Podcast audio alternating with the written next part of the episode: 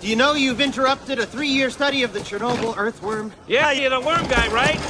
The radioactive contamination in that area has mutated the earthworm's DNA. You know what that means? No, but I got a feeling I'm about to find out. It means that because of a man-made accident, the Chernobyl earthworms are now 17% larger than they were before. 17%, huh? Sounds pretty big. They're enormous.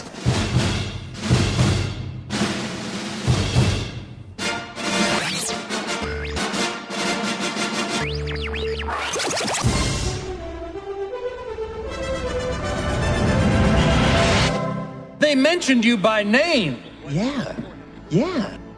This is Film Sack.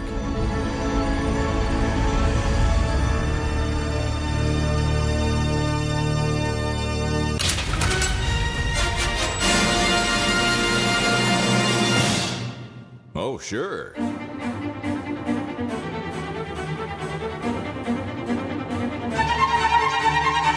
Hello, everybody. Welcome back to Film Sack. This is Film Sack, episode 417, mining the very depths of film entertainment for all mankind. I'm Scott Johnson, joined today by Brian. He always hypnotizes people with a French lighter Dunaway. Look at it. Ooh, hell hi. This week on Film Sack, Godzilla is coming to America. And not just any Godzilla, but a giant lizardzilla mutated by a nuke dropping French. Wee wee poo poo. And just look at the chin on this Gojira. So big, so strong, so pregnant, hmm. so full of eggs.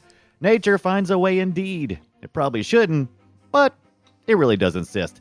Now, excuse me while I go brew a cup of the most disappointing coffee ever, according to the French. And hey, nature, stop being a dick. Gojira. Gojira. What, because all the rain? Is that what that was your problem there at the end? So much rain. Yeah, it was a lot of So rain. much. No, because every time every time we try to stretch our little wings a little bit, Oh, you know, I we see. drop a couple of nukes or we, you know, create some kind of global catastrophe, nature wants to be a dick. Yeah. Well, in movies, but yeah, Well- you're right. In in real life, I life. should say. In real life, different, yeah. different kind of Yeah. problem. I was I was projecting. We're the dicks. Yeah, we're the I was dicks. projecting. yeah, well done. also with us, Randy, real life Kent Brockman is a perv. Jordan. Aloha, Scott, Brian, Brian. Randy. I'm coming to you live from the heart of the city, where fantastic events have occurred these last seven hours, unless you've seen Jurassic Park. A great creature appears to have arisen from the sea after traveling here from French Polynesia at two to three times the speed of sound, and then deposited ten times its own body weight in eggs in Madison Square Garden over the course of a few minutes. The process somehow made the creature even bigger when you see it compared to buildings, but not so big when you see it compared to people. Authorities tell me not to worry, as this one appears to have fallen in love with a local scientist who appears to have fallen in love with his ex girlfriend, who appears to have fallen in love with creating the sort of mischief that will surely bring down the beast.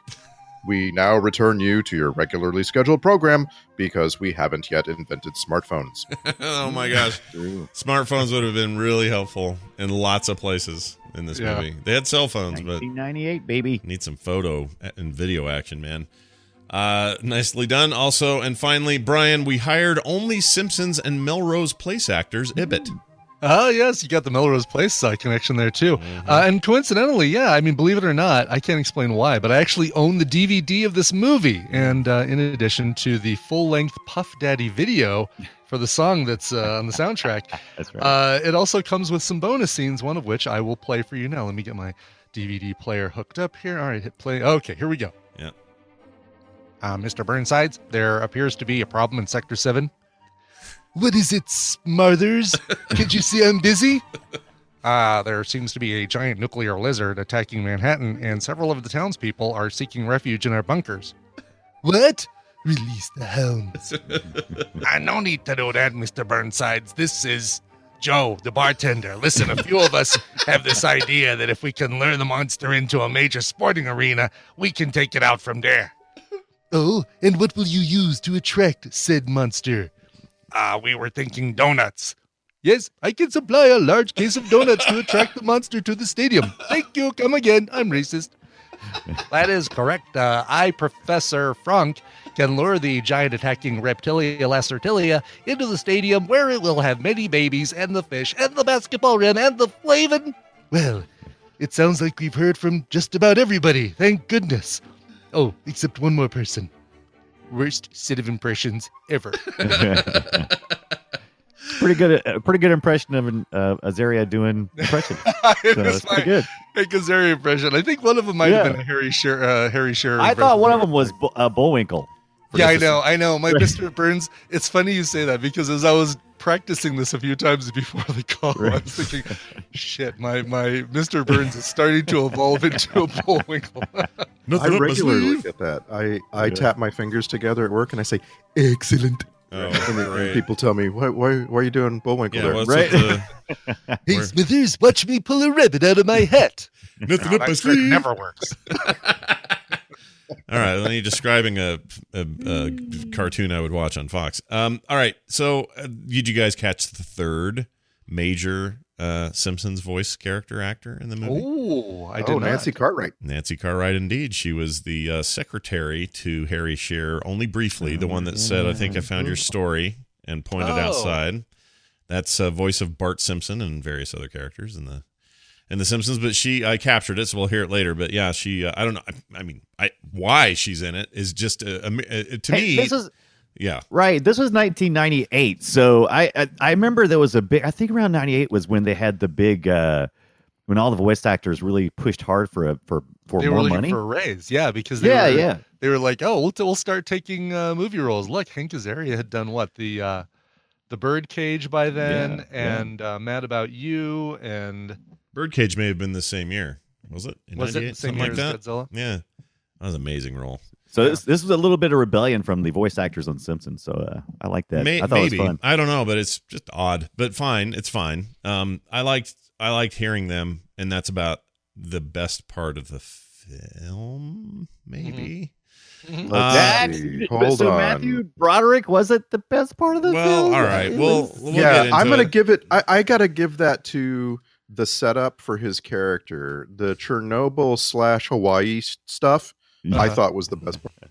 Yeah, maybe. I mean, he wasn't there very long, and he has a weird vibrato, which again we'll play later when we do clips. But uh, but doesn't he do it so well though? I mean, Does he? he was he was just so himself in this movie. I I would have never put his character in with a Godzilla movie. So No, Yeah, me no, I would neither. have put like two thirds of these characters in with the Godzilla movie. no, no, but Godzilla, I think, was the only character I would have maybe put in a Godzilla movie, and even that's on the edge because he's not really Godzilla. No, he's just an irradiated lizard. It's not the same.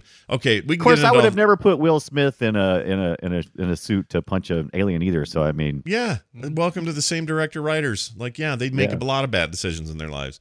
So, Godzilla, bad or it's, unique decision. eh, but a little bit of both. Column A and B. Uh, Godzilla, 1998. Godzilla. That's the movie. Uh, we're talking a pre-Matrix era here. That's that's that's the era we're in for our action Right. uh, thing, And and also we're post post Jurassic Park and right in the middle of Taco Bell spending more money than I don't know, just about anybody at this point in time on marketing. Just Yeah. crazy amounts of money. Oh, Yeah. right. They had the um, they had the Let's license. get Taco Bell. Yeah, they did. Because that's right. The little uh, chihuahuas in the uh, like they had Here, commercials lizard, with the lizard, Godzilla. Mhm. That's right. How do you remember that? That's hilarious. I completely forgot that. Yes, right. Taco Bell and their Godzilla commercials. Did they have? um I mean, they don't have kid, uh, kids meals with toys, so I guess they didn't have. No, that. They no, had they- the the cups. They had were- contest. Yeah, they had they had contests, so you could you could hit a Taco Bell, grab you a Baja Blast, peel it, peel the sticker, see if you could win a trip to New York. I remember all this Oh stuff come on! Baja Blast was not around when Godzilla. No, it was something else. But it, it may have even been. Code Red was, was around Dew. when It was uh, like Mountain right, it was Dew. right around the corner though. It was It's right probably it's probably Mountain Dew, but also I just remember those cups. Like they were the big Yes. dumb green Yeah, logo. That freaking I don't oh, know. Crap. I think I've got one of those. Really? No, it's a Slurpee. I think I've got a Godzilla Slurpee cup upstairs somewhere. That's somewhere. great. That's great. You should Yeah. have one. Everyone should have one. Everyone should have one. Nobody Uh, should have one. I mean, This is a this is a movie where uh, there's very little care taken to continue uh, Godzilla for what it was or is, and instead just say, hey, what if it's none of that? What if it's, it's just this mindless lizard that Mhm. we created because we nuked a thing. We did a nuke test, and now there's a giant We lizard. didn't do it. The French did it. Get it right. Well, all right, the French did it, and then the only real reference to the Godzilla legacy is just naming it that. That's it. Right. And naming it and even doing the Gojira. the Gojira Mhm. and then the translation and the I mean they you know that's the only part of this they get right. And apparently, according to the trivia, the the the company that made the original Godzilla movies Toho. gave Roland Emmerich a a dossier Yeah. of what they could and could not do with Godzilla's character. I- There's so much online about what Toho had to say about this movie that it can't all be true. Some of it has to be, you know, Sylvester Stallone and Arnold mm. Schwarzenegger kind of mm. rumor that people made up. Right. There's just mm. so much. Yeah. I, how? How? How can Maybe. so you don't think he's he was sitting around brooding all the way up? It's like, oh, ah, ah. hey, I'm a I'm a big Godzilla fan, but uh, and and people hold uh, uh, these movies in high reverence, but you got to remember, it's Godzilla. It's a man in a suit. Come on. Well, Uh, I mean, I, I'm- I, I'm I love getting Godzilla. What I'm getting at is there's no way that Toho ha- really exerted much control on this thing. If they Oh, if no, they no. gave the license to freaking Roland Emmerich and Dean Devlin, they they already clearly don't give a shit about their property. But they, but they, sell, they didn't really sell it to them, did they? I thought they kind of gave it to TriStar. And they trusted TriStar, and TriStar said, "Watch this." well, according And, uh, according to the director, uh, Roland Emmerich says, "Look, I don't even care for this. I don't like Godzilla as it is. So Yeah, unless you let me do part. what I want, then I don't. Mhm. I don't want I this hate project." that he said that. Yeah. yeah. so that he did his he did what he wanted, which was to make a I think a kind of generic giant lizard movie. Mhm. And for me, tonally, it's not so much that like I really like the 2013 or 2014, whatever it is, um, Yeah. reboot, Yeah. and I'm looking forward to the next one. Part of the uh what do they call it? The Universal Giant Monsters universe or something? Yeah, yeah, it's awesome. Like it's a good, yes. it's a good interpretation of what made that great. The monster looks like frickin' Godzilla or God Gojira. Go, Gojira. Gojira. Uh, it is. it- yeah, I agree with you. It's, it's uh, they are definitely heading in the right direction, and this feels like what it should feel like. But I'm also down with this.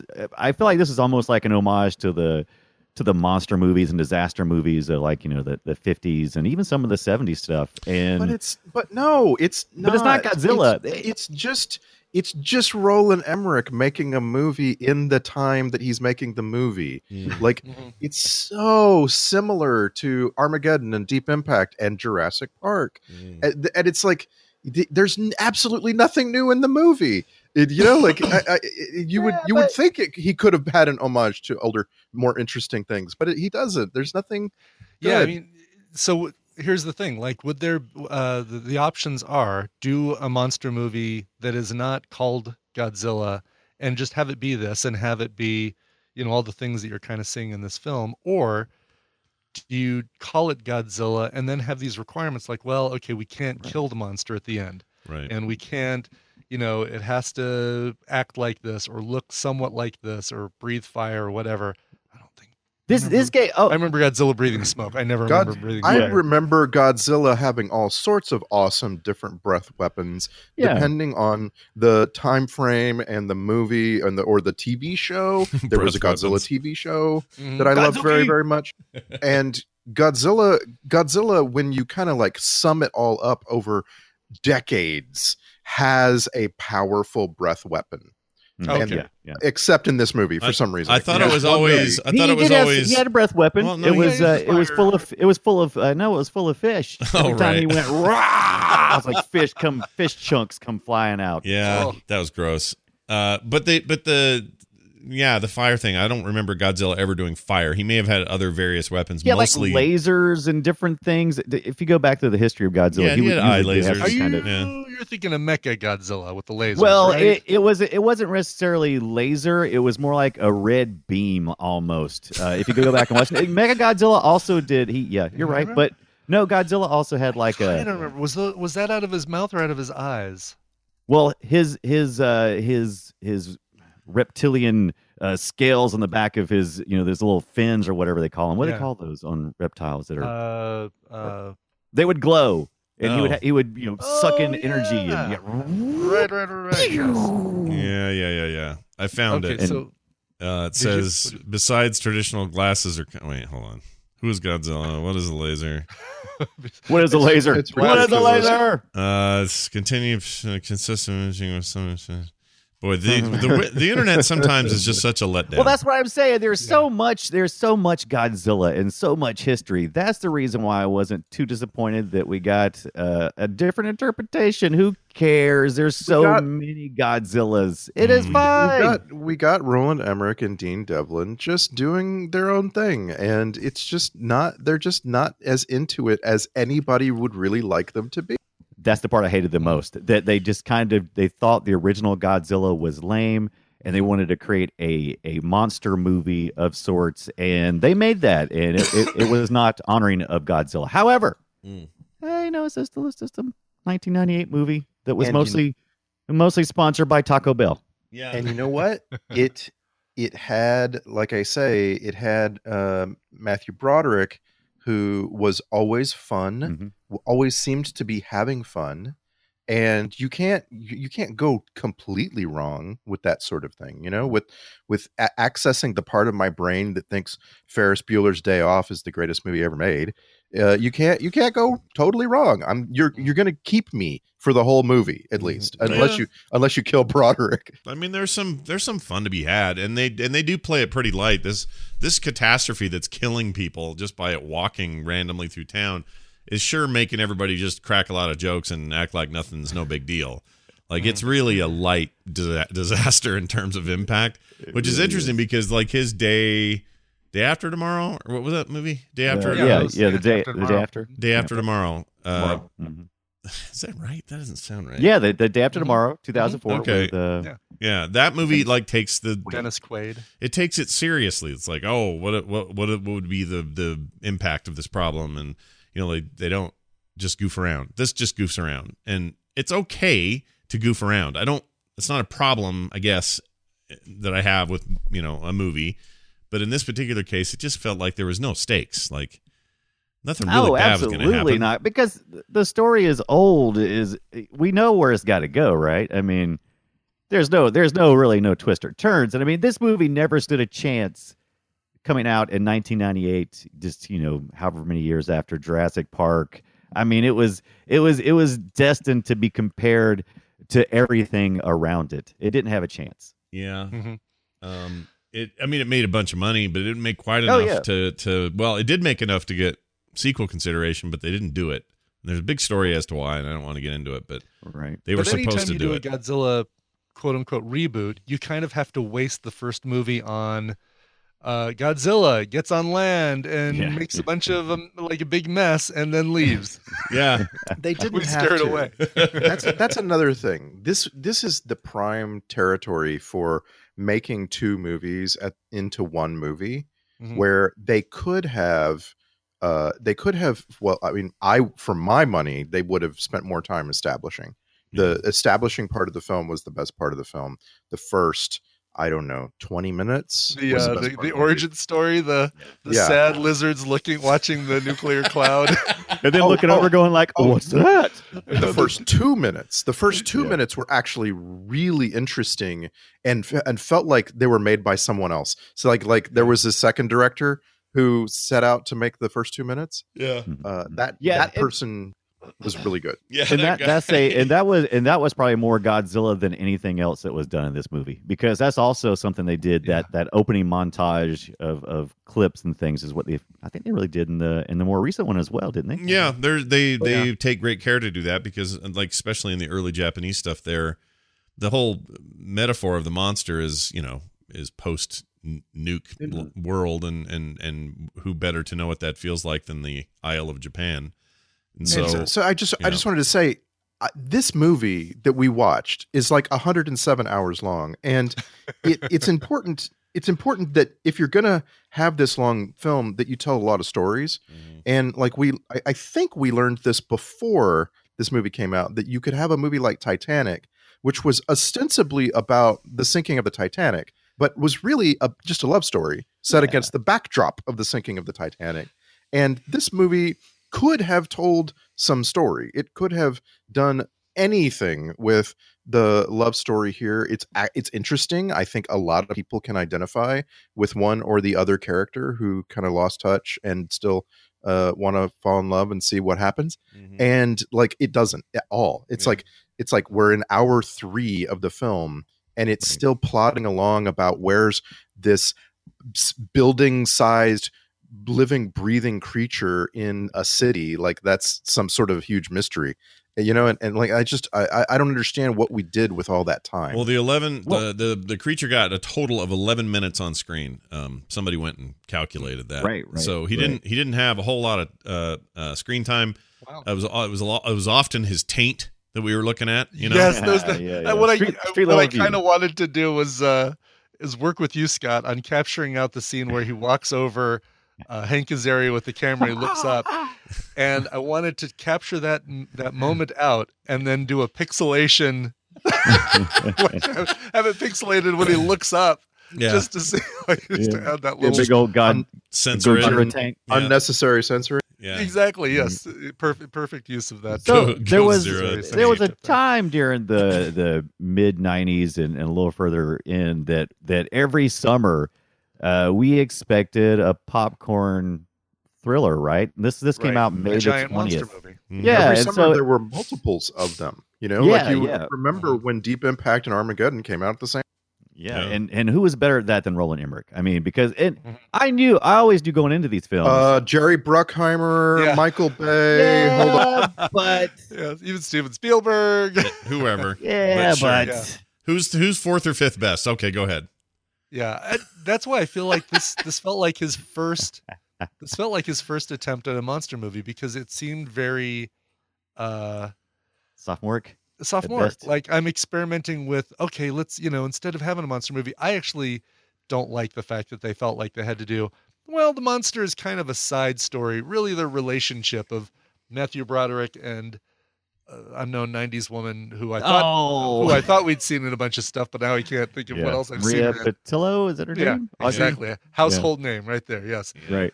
Um, yeah, like they put the relationship as the A story, and really Godzilla's the B story. Yeah. He's not only Well, the the B story. The he- kids are kind of the A story. yeah. the Godzilla kids. Yeah, yeah, no, they kind of are. And also, oh, I have so many questions about there's some plot holes, some problems What that this movie Yes. made. Yes. Plenty. And I'll give you the I'll give you I'll give you a little bit of that. Well, you know what, before that, let me give you a little bit of trivia so I can get these out of the way. So they were all under contract, including Pitillo, Broderick, and Jean Reno. Jean Reno. Jean The professional. fantastic. I love Yeah. him. I don't care what he does. I love that guy. Yeah, yeah. Uh, they were each under contract for a total of three Godzilla films. First installment earned 379 million during its theatrical run. That ensured a sequel would at least be considered by TriStar. Uh, they own the rights to the franchise. Um, they called on Centropol- Centronopolis or whatever to begin pre- to begin pre-production work on a sequel, which is tentatively named Godzilla 2. Pretty creative. Uh, I do like the irony of you calling it calling Centropolis Centronopolis it- about a movie where they keep getting Matthew Broderick's weird Greek yeah, name yeah. wrong. oh, by the way, his his character's name too. I noticed this. The the visual uh, the visual effects guy. That that was his real name, right? Uh, Yes, was it? Tatopoulos. And Yeah, T- Yeah, it's the Tatopoulos. guy. Yeah. and Tatopoulos is the guy. He was he was uh, the third judge on the Face Off. Oh, reality no way. Really? Yeah, I didn't watch that, but that's that's actually not kind of cool. Not the Lord of the Rings lady, not the weird uh, gothy long hair dude, but the uh, cool French guy. Or I guess he was he was a frequent fourth fourth uh, person they would bring in. Oh, Anyway, I'm yeah. sorry. Please, please continue. All right, no, no, it's fine. Um, uh, what was I gonna say? Uh, you're talking oh, about oh, oh. Centropolis. So they were gonna call this movie Godzilla two. It didn't happen. There was no enthusiasm to move forward, apparently. So the the franchise just sort of let, uh, allowed to expire. But here's the thing: I have the perfect way to fix this movie. Even now, they could do this now with an edit, and you're done. Don't call it. Well, call it Godzilla if you want. But call it Godzilla because the only reason you do that is because the Chinese or the excuse me the Japanese old man who gets who loves a, a, a lighter apparently and will start talking no matter what. Gojira. I feel like he was being threatened with that lighter. I don't know what that was about. right, exactly. Really yes. weird. But when Jean Reno is shown him the lighter and he gets him to say uh, Gozira three Go, times, Gojira. yeah. Gojira, uh, make that the basis for why you call him that. And acknowledge in the film that there is this other legend of Godzilla. Maybe that there were Yes, even thank films of Godzilla, Eh, well, and then have this this be movie- a separate thing. Like, oh well, this is not Godzilla, but we're gonna, you know, this is what the Japanese. It reminds them of that, even though it isn't that. Yes, They- this already- movie takes place in a universe that doesn't have Godzilla already. Right. Right. And, And- that's the mistake. That's a mistake. if it I if it just referenced itself, if it was just it had a level of self-awareness, like even that these things have happened, like that Jurassic Park was a movie 6 years ago or something, then it's it, it gives it so much more interesting things for reporters to say and for people on the street to say. You know what I'm saying? yeah. Like And That- and yes. Toho's Toho's already kind of addressed this. They they've kept this in the lore of Godzilla, but now they call him Zilla. So this this being that that we called Godzilla was actually uh, Zilla, which is a totally different thing. yeah. And so yeah, I mean, it, I mean, it, what is more late '90s than abbreviating something down to Zilla? What- totally do that. Whatever helps them sleep at night. Whatever helps Yeah. them sleep at night. They what I would totes do it all the time today. Totes, dude. stop trying to make totes a thing. It's a, hey, too late. It's It already is been a one. thing and Yeah. left. It's been a thing and and has no it left all its shit and It left. ran, yeah, it ran by like a Godzilla screaming. Uh, you guys noticed the Mayor Ebert and assistant Gene? Yes. So did What? Ebert. Yeah. yeah, they were so so uh, subtle with that. Like even going so far as to have them do thumbs up and thumbs down all the time. and- Yeah, it oh, was real man. dumb. So apparently that was all just an, an effort by Emmerich and Devlin uh, to give them cheese for for them getting so much heat for their previous movies, Stargate, which we saw recently, Independence Day. Neither Ebert or Siskel loved those and ripped on them quite a bit. So they thought, And surprise, won't it they be ripped. funny? They, they didn't think much of Godzilla. Either. Oh no, they freaking hated this. Also, Why Gene Siskel died the next year, but anyway, yeah. Why were Dean Devlin and Roland Emmerich busy referencing real world movie critics? I like don't that know. that Yeah, just yes. it's that's just they. It's petty. It's petty. You have- you have set made up a lot of It's a weird. lot of screen time on a on a mean retaliation joke. Yeah, it's weird. I, I think it's a waste of their time. like I don't know why Yeah. they did it. Yeah, exactly. I don't think it.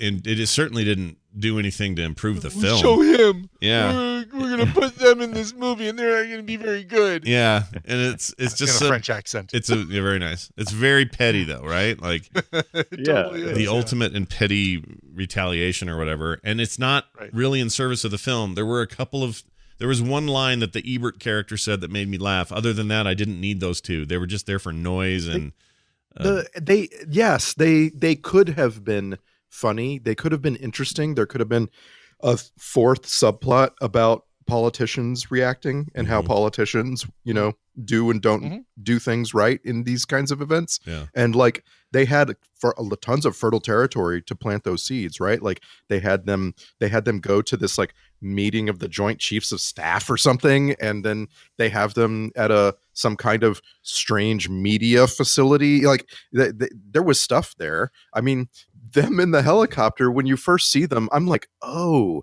this is going to be a complete movie but no it's not a complete movie at all it doesn't have like lots of good meat on the bones No, it just has 11 minutes of a of a And a 98 big old era. pile of fish. Yeah, a lot of whole, taint. whole lot of fish and a taint. Exactly. Zilla taint. Uh, this is what's weird about this is this is literally, and it kind of took me off my, it, it blew me away for a minute. But uh, this is like 11 years after Ferris Bueller's Day Off, which is a weird way to frame the timing on Wow. this. Because 10 years is And- nothing. But Matthew Broderick doesn't look like he's aged today. no, he looks the same in this. Um, he does now. He looks like a toe now. I don't know if you've seen him only, recently. only because Hey. only because he let his hair go gray.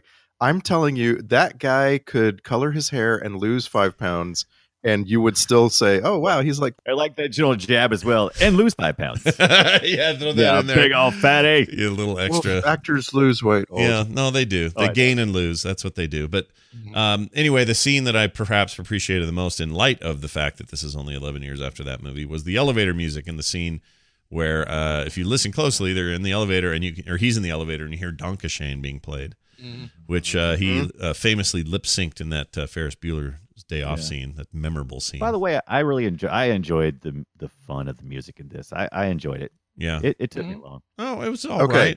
I mean, the soundtrack was Yeah. ridiculously over the top.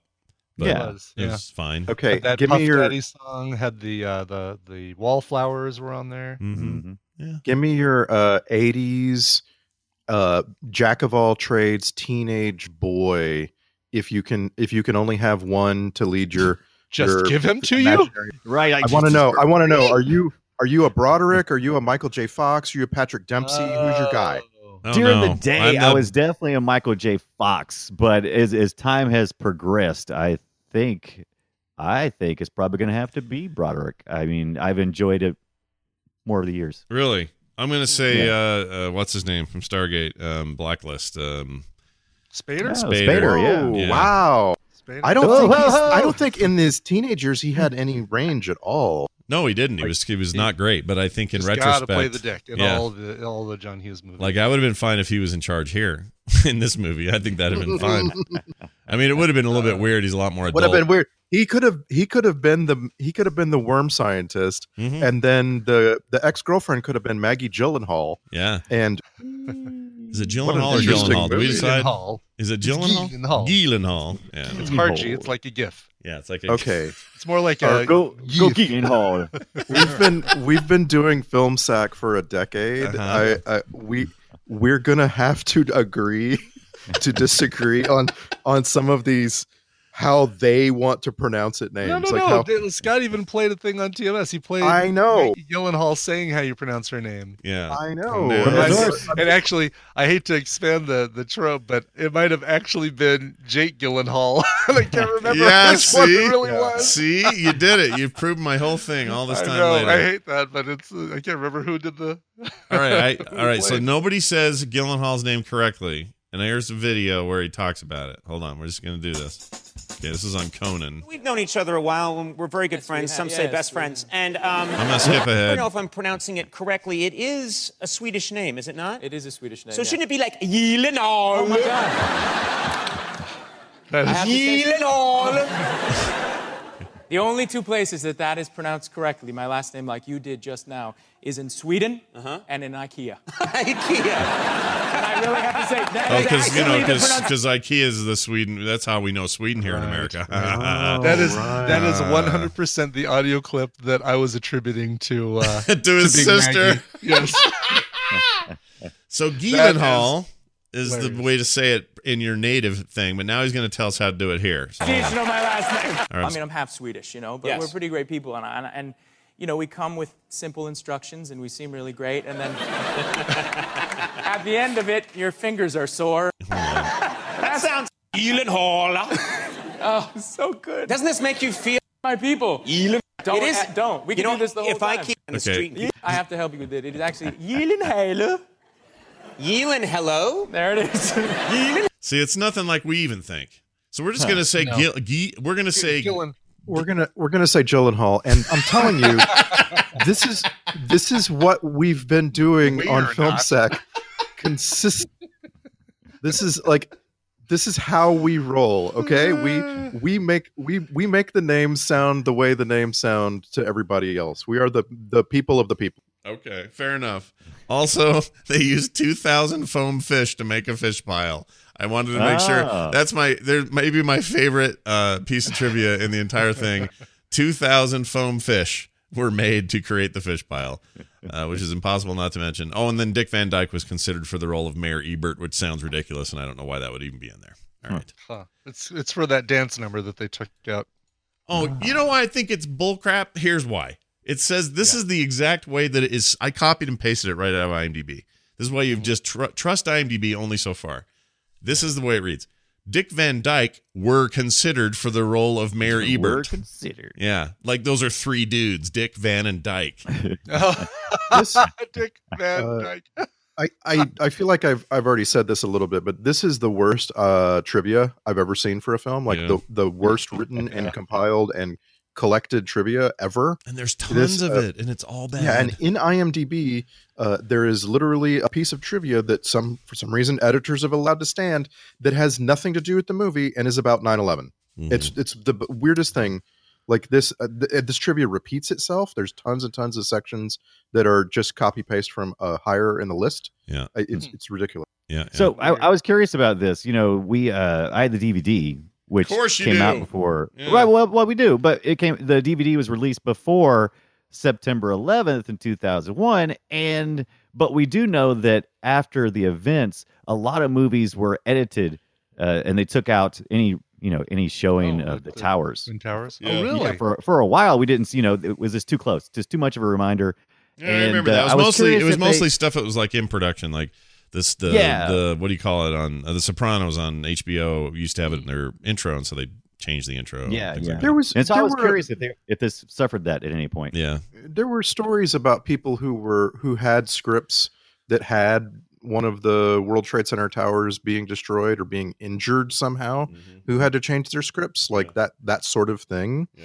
But this movie has only beauty shots for the World Trade Center buildings. And so I I could see just leaving it like it's it's totally Right. fine. Yeah, I Uh, agree. if if if on the other hand the Chrysler building or the Flatiron building or Madison Square Garden had been the subject of a terrorist attack, Right, this movie would have right. been in trouble. oh my gosh, the freaking Chrysler building. That thing took a took a shot, man. It took a hit. Yeah, Yeah. that was very Nolan Emmerich though. That was like or Roland, not Nolan. His, Yeah. his whole uh, his whole thing is just destroying a What whole did bunch of Chrysler shit. build do to you? And that's what I mean. That's what people remember about Independence Day. So the fact that they had some of that going on here was probably Right. good for fans of that stuff. But uh, the the two towers thing, I remember the most prominent piece of sort of entertainment-y news thing was that this uh, Sam Raimi Spider-Man, the first one, was supposed to Oh, have yeah. some big. I mean, no, I I had a trailer where he was like webbed between the two. It was the movie poster too that had Yeah, had yeah. him sitting on one of them. Yeah, and he Got caught changed like a caught a helicopter between the two towers or something, like a And spider piece would. of- Oh, right which is which is using them as kind of like tools which felt wrong but also i remember specifically that they uh, crammed together the end thing where he perches with the american flag Mm. as specifically as a response to uh, the events of 9-11 like that that somehow they believed w- audiences would like that that sort of like rah rah jingoism Yeah, uh, which you know i guess we did sort of. I mean, we did it Mhm. in uh, unison, so maybe that helped. like it seemed like everybody was sort of in on the deal, but I never saw that film. yeah. Yeah. uh, I really okay. I gotta. I was trying to find a clip to play the bear, bear, bear, bear, bear, bear, but I can't find it. So there's a there's What's a the Seinfeld. Simpsons, uh, no Seinfeld Seinfeld, connection. That's on the Seinfeld uh, base. Yeah, who's so who's the Seinfeld connection? Do you guys know? Uh, well, um, Hmm. wasn't Hank Azaria on an episode of Seinfeld? Oh, he probably was. I hadn't even thought of that. Probably was. Oh, the fact uh, Ebert. nope. Oh, maybe. No. Michael Lerner. That's funny. We're gonna name everybody. Oh, and remember that time Broderick was on the Seinfeld? You know what? It's You're like not wrong. everybody though. was in this- I, I think that Ebert guy may have been. That's I funny. Think he was, yeah, like not obviously not Newman, but on a in a different uh like a Yeah, there's some little bit. something he was on. You're, I think you're right, but the person I'm thinking of is Vicki Lewis, who plays the redhead. Uh, oh yeah, whatchamahooch there, the the doctor. What your mahooch? What's right. his- The, the, I think I like you. Yeah, that you one, Don't that have a- you don't have a girlfriend? Yeah. Are you sure? she kind of annoys me. Hey, but- that I'll tell you what was odd was seeing all the in the in the tanker, the Japanese tanker, when they were doing the. I guess maybe it was the cannery boat. Uh, there was several actors there, which we we probably recognize from other Oh. movies. Yeah. Well, no, back to her, back to the redhead. She um she was also on it's funny because she's someone you get confused with the the redhead from news radio. it is her. That is Oh, it her on news radio. Oh yeah. Okay, then it's the one you get confused with uh the the redhead from Veronica's closet. Oh, It is wow. her. That is that her? That's not the same. no, no way. It's, Hold on, Vicki Lewis. Who's the was it um well, oh my god, I can't believe I can't remember the redhead the the the redhead who just recently got into all that trouble because she um held Oh, up she held up a did a photo where she was holding up Trump's head. also on was all- Seinfeld. Um, Yes, uh, she was on Seinfeld too. And she uh, oh, Kathy Griffin. Kathy Griffin. Kathy Griffin, thank oh, you. Kathy, oh my God! And she was she was the secretary on another one of those must see TV Thursday night things. And they she she would make the joke in her comedy routine that she gets confused with Vicki Lewis all the time. Yeah. And now I'm doing it too because I can't remember which one was on Veronica's closet and which one was the. Uh, you know what? radio. You may be. I think actually, we, it's right. She's not on Veronica's closet. It's someone else. Yeah, that's somebody else on Veronica's That might have closet. been Kathy Griffin then. maybe. But but she was the one who was on okay, so but she was the one who was on uh News Radio. Yes, she was on news Okay. radio, and uh, that was my first memory of her. But she played this really annoying, I want to say George's girlfriend for like a two episode arc or something. Mm. Really obnoxious. So the minute I saw her, all my like PTSD kicked in about what I think of her from that. Oh. Yeah, she was uh, Ada the secretary. Oh, right. And she was really Uh, obnoxious, right? She- George gets a secretary, and then they kind of Oh, fall in right. love. And yes, They make out and have sex behind the desk, and George George is screaming. Oh yeah, yeah, yeah. This is Yeah. when he was, and he and he got in huge trouble for that because she got more money than him because he had Yeah, told her yeah. because she says, "I want a raise," and in the thick of passion, he goes, right. oh, You can have it." you can have Yeah. it or whatever," and then yeah, okay, now I've got it all figured out. You know, Right. That's I, I really do hate the more the Fisher boat actors didn't get like a little more something because Al Leong. I think oh yeah, he name's was Al there Leong. for a hot second. That sucked. Yeah, he was cutting up some fish. He was in Die Hard, Lethal Weapon, Big Trouble in Little China, Bill and Ted's Excellent Adventure. So many great things. He's the oh, guy oh, with oh, the- yeah, our walrus, our walrus guy. Yes. yeah. I saw him pop up and went, "Oh, I forgot he was in this. Okay, He okay, has a- let's go." And that right. was I was like, oh, he has a part to play. Nope. Chick in the bucket. Chick in the Well, bucket. and I think, and I think Kevin Dunn has probably been on Seinfeld a Yeah. few times. The dude has been on everything. Like he's one of these guys that you see, I love Kevin. and you can't name a specific thing that he was on, but Yeah. you know he's been in every. Well, except for like, okay, so the two that come to mind are Veep. Obviously, he's all Oh, up Veep, in Veep, yes, and then uh, and he's great on Veep. Oh my gosh. He is. He is great. he's the one who's just like just so fed up with all of it. Yeah, it's a shock he's even working at the White House. But then there's the Right. what was the other one? Um, oh, and I always remember from Transformers, he's the he's LaBeouf dad in that. Mm. Um, but uh, Kevin Dunn's great. That guy's a national treasure. Yeah, keep Yeah, him around. really. I'm looking to see. Oh, he also played uh, in the Godzilla series. There was a TV series. Was this the cartoon? continued the character. It doesn't say. Oh, you talking about yeah? You talking about the uh the uh yeah? There was a spinoff. From Oh, that it had to movie, be the right? cartoon, right? Yeah, it was a cartoon, right? 1998 Wasn't to like 2000. yeah. Yeah. Uh, what was it called? Yeah, he, what was he it? Godzilla, Godzilla? the series is The what it was called. The series. Oh yeah, there it is. Yeah. Oh, speaking of which, I don't. Did we ever go back and talk about Godzilla's uh, atomic breath? That's the laser kind of thing. That it, it's not really a laser, but it's very. It's more focused than a than fire. A- Again, though, I have I have a lot of memories of watching Godzilla shows as a kid, and he had he had in some incarnations a laser eyes.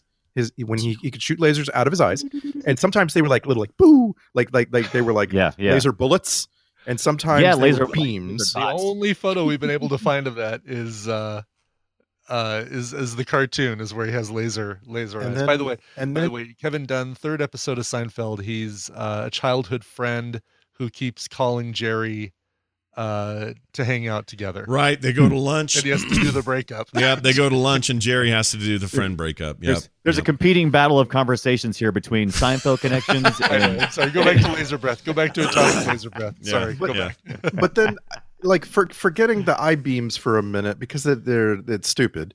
Like the main thing that everybody has seen godzilla do from in the 50s and 60s and 70s is open his mouth and shoot like a flamethrower. Yeah. like Yeah. that that's just Yeah, a thing that godzilla does. And they could have depicted that instead of having this thing where he's like he's got bad breath and he manages to breathe over an open flame which ignites Oh, is that what it was? Because I couldn't tell. yeah, yeah, yeah. Okay, that's Okay. because I was attributing that to just like dragon fire breath. Okay, so he did. And that was that was actually a response to the to the fans because uh, the fans got really mad that Godzilla was not going to be portrayed in that fashion, and so they added that. Roland Emmer- he added that. Well, hold on a minute. Where would where did the so why is his why is his breath flammable? I don't understand. That because that was that's it. Roland Emmerich made more sense than a, a fire breathing lizard. fish Okay, oil. I'll- Fish oil is I'll very flammable. you- I'll give you that the uh, original Godzilla makes very little sense, right? Yeah. He should be highly radioactive. He should leave a trail of radioactivity everywhere he goes.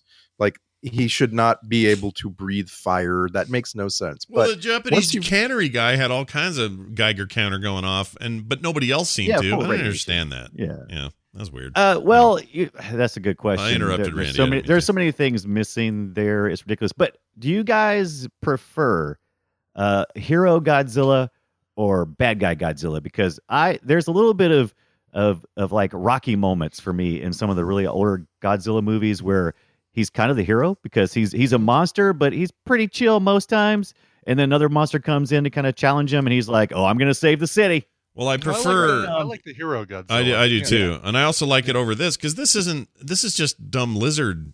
Like he doesn't have any. He's just got good instincts for where to put his eggs and how to defend himself. That's Right. it. And he's and he's like he's like this. This also kind of gets you between. Do you prefer fast zombies or slow zombies? well, I prefer my Godzilla to lumber. You know, and this this one is very fast. Yeah, I don't Yeah. mind. It's well, I don't know. They did it pretty well in that last one, where it's like he's not an intentional hero. Like he's not going, "I'm here to save you from the other monster." He doesn't do that. He's the lesser of two evils. But he'll come in there and he'll and he'll fight, but then he'll leave a mess and then he'll leave. So he's still a problem. Like that, I kind of like. You know, It's like uh, I like it because it's the idea between i i do you prefer chaos or do you prefer the monster you know? Yeah, Right. He, he is the monster who will fight for your honor. He is the Right. hero that you've been dreaming of. I- right. So I have this theory, and uh, forgive me if this is like someone's someone's thesis that's been published or something, but um, you have you have filmmakers, you have artists in the aftermath of World War II in Japan, Mhm. and they're part of a, a nationwide culture that is in the process of disavowing Imperial Japan and remaking itself, and it's being rebuilt by the Western countries.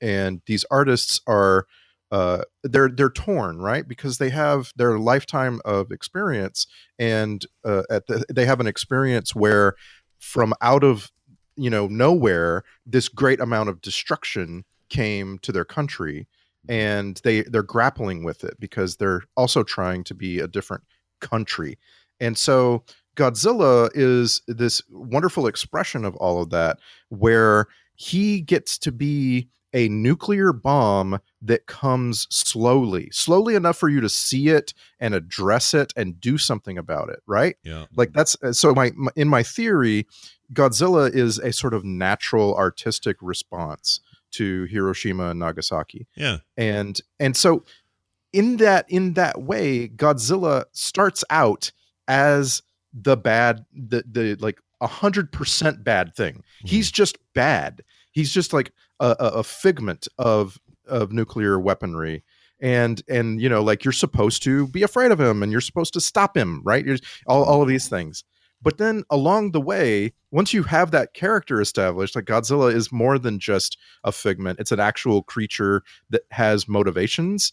And you know like you have this second generation where it it reverses and now your audience identifies with the monster for some reason Right. and that's freaking weird Yeah. right like yeah. Oh yeah. that is just bizarre very odd. and- yep. I can't think of another good example of that, uh, and I'm sure I'm sure there are, but of like where you have this complete role reversal, and now it's like now we're not afraid of nuclear bombs anymore. We're afraid of alien invasions, and so we're going to use the nuclear bomb against to repel that invader. You know? Yeah, yeah. No, but it's a.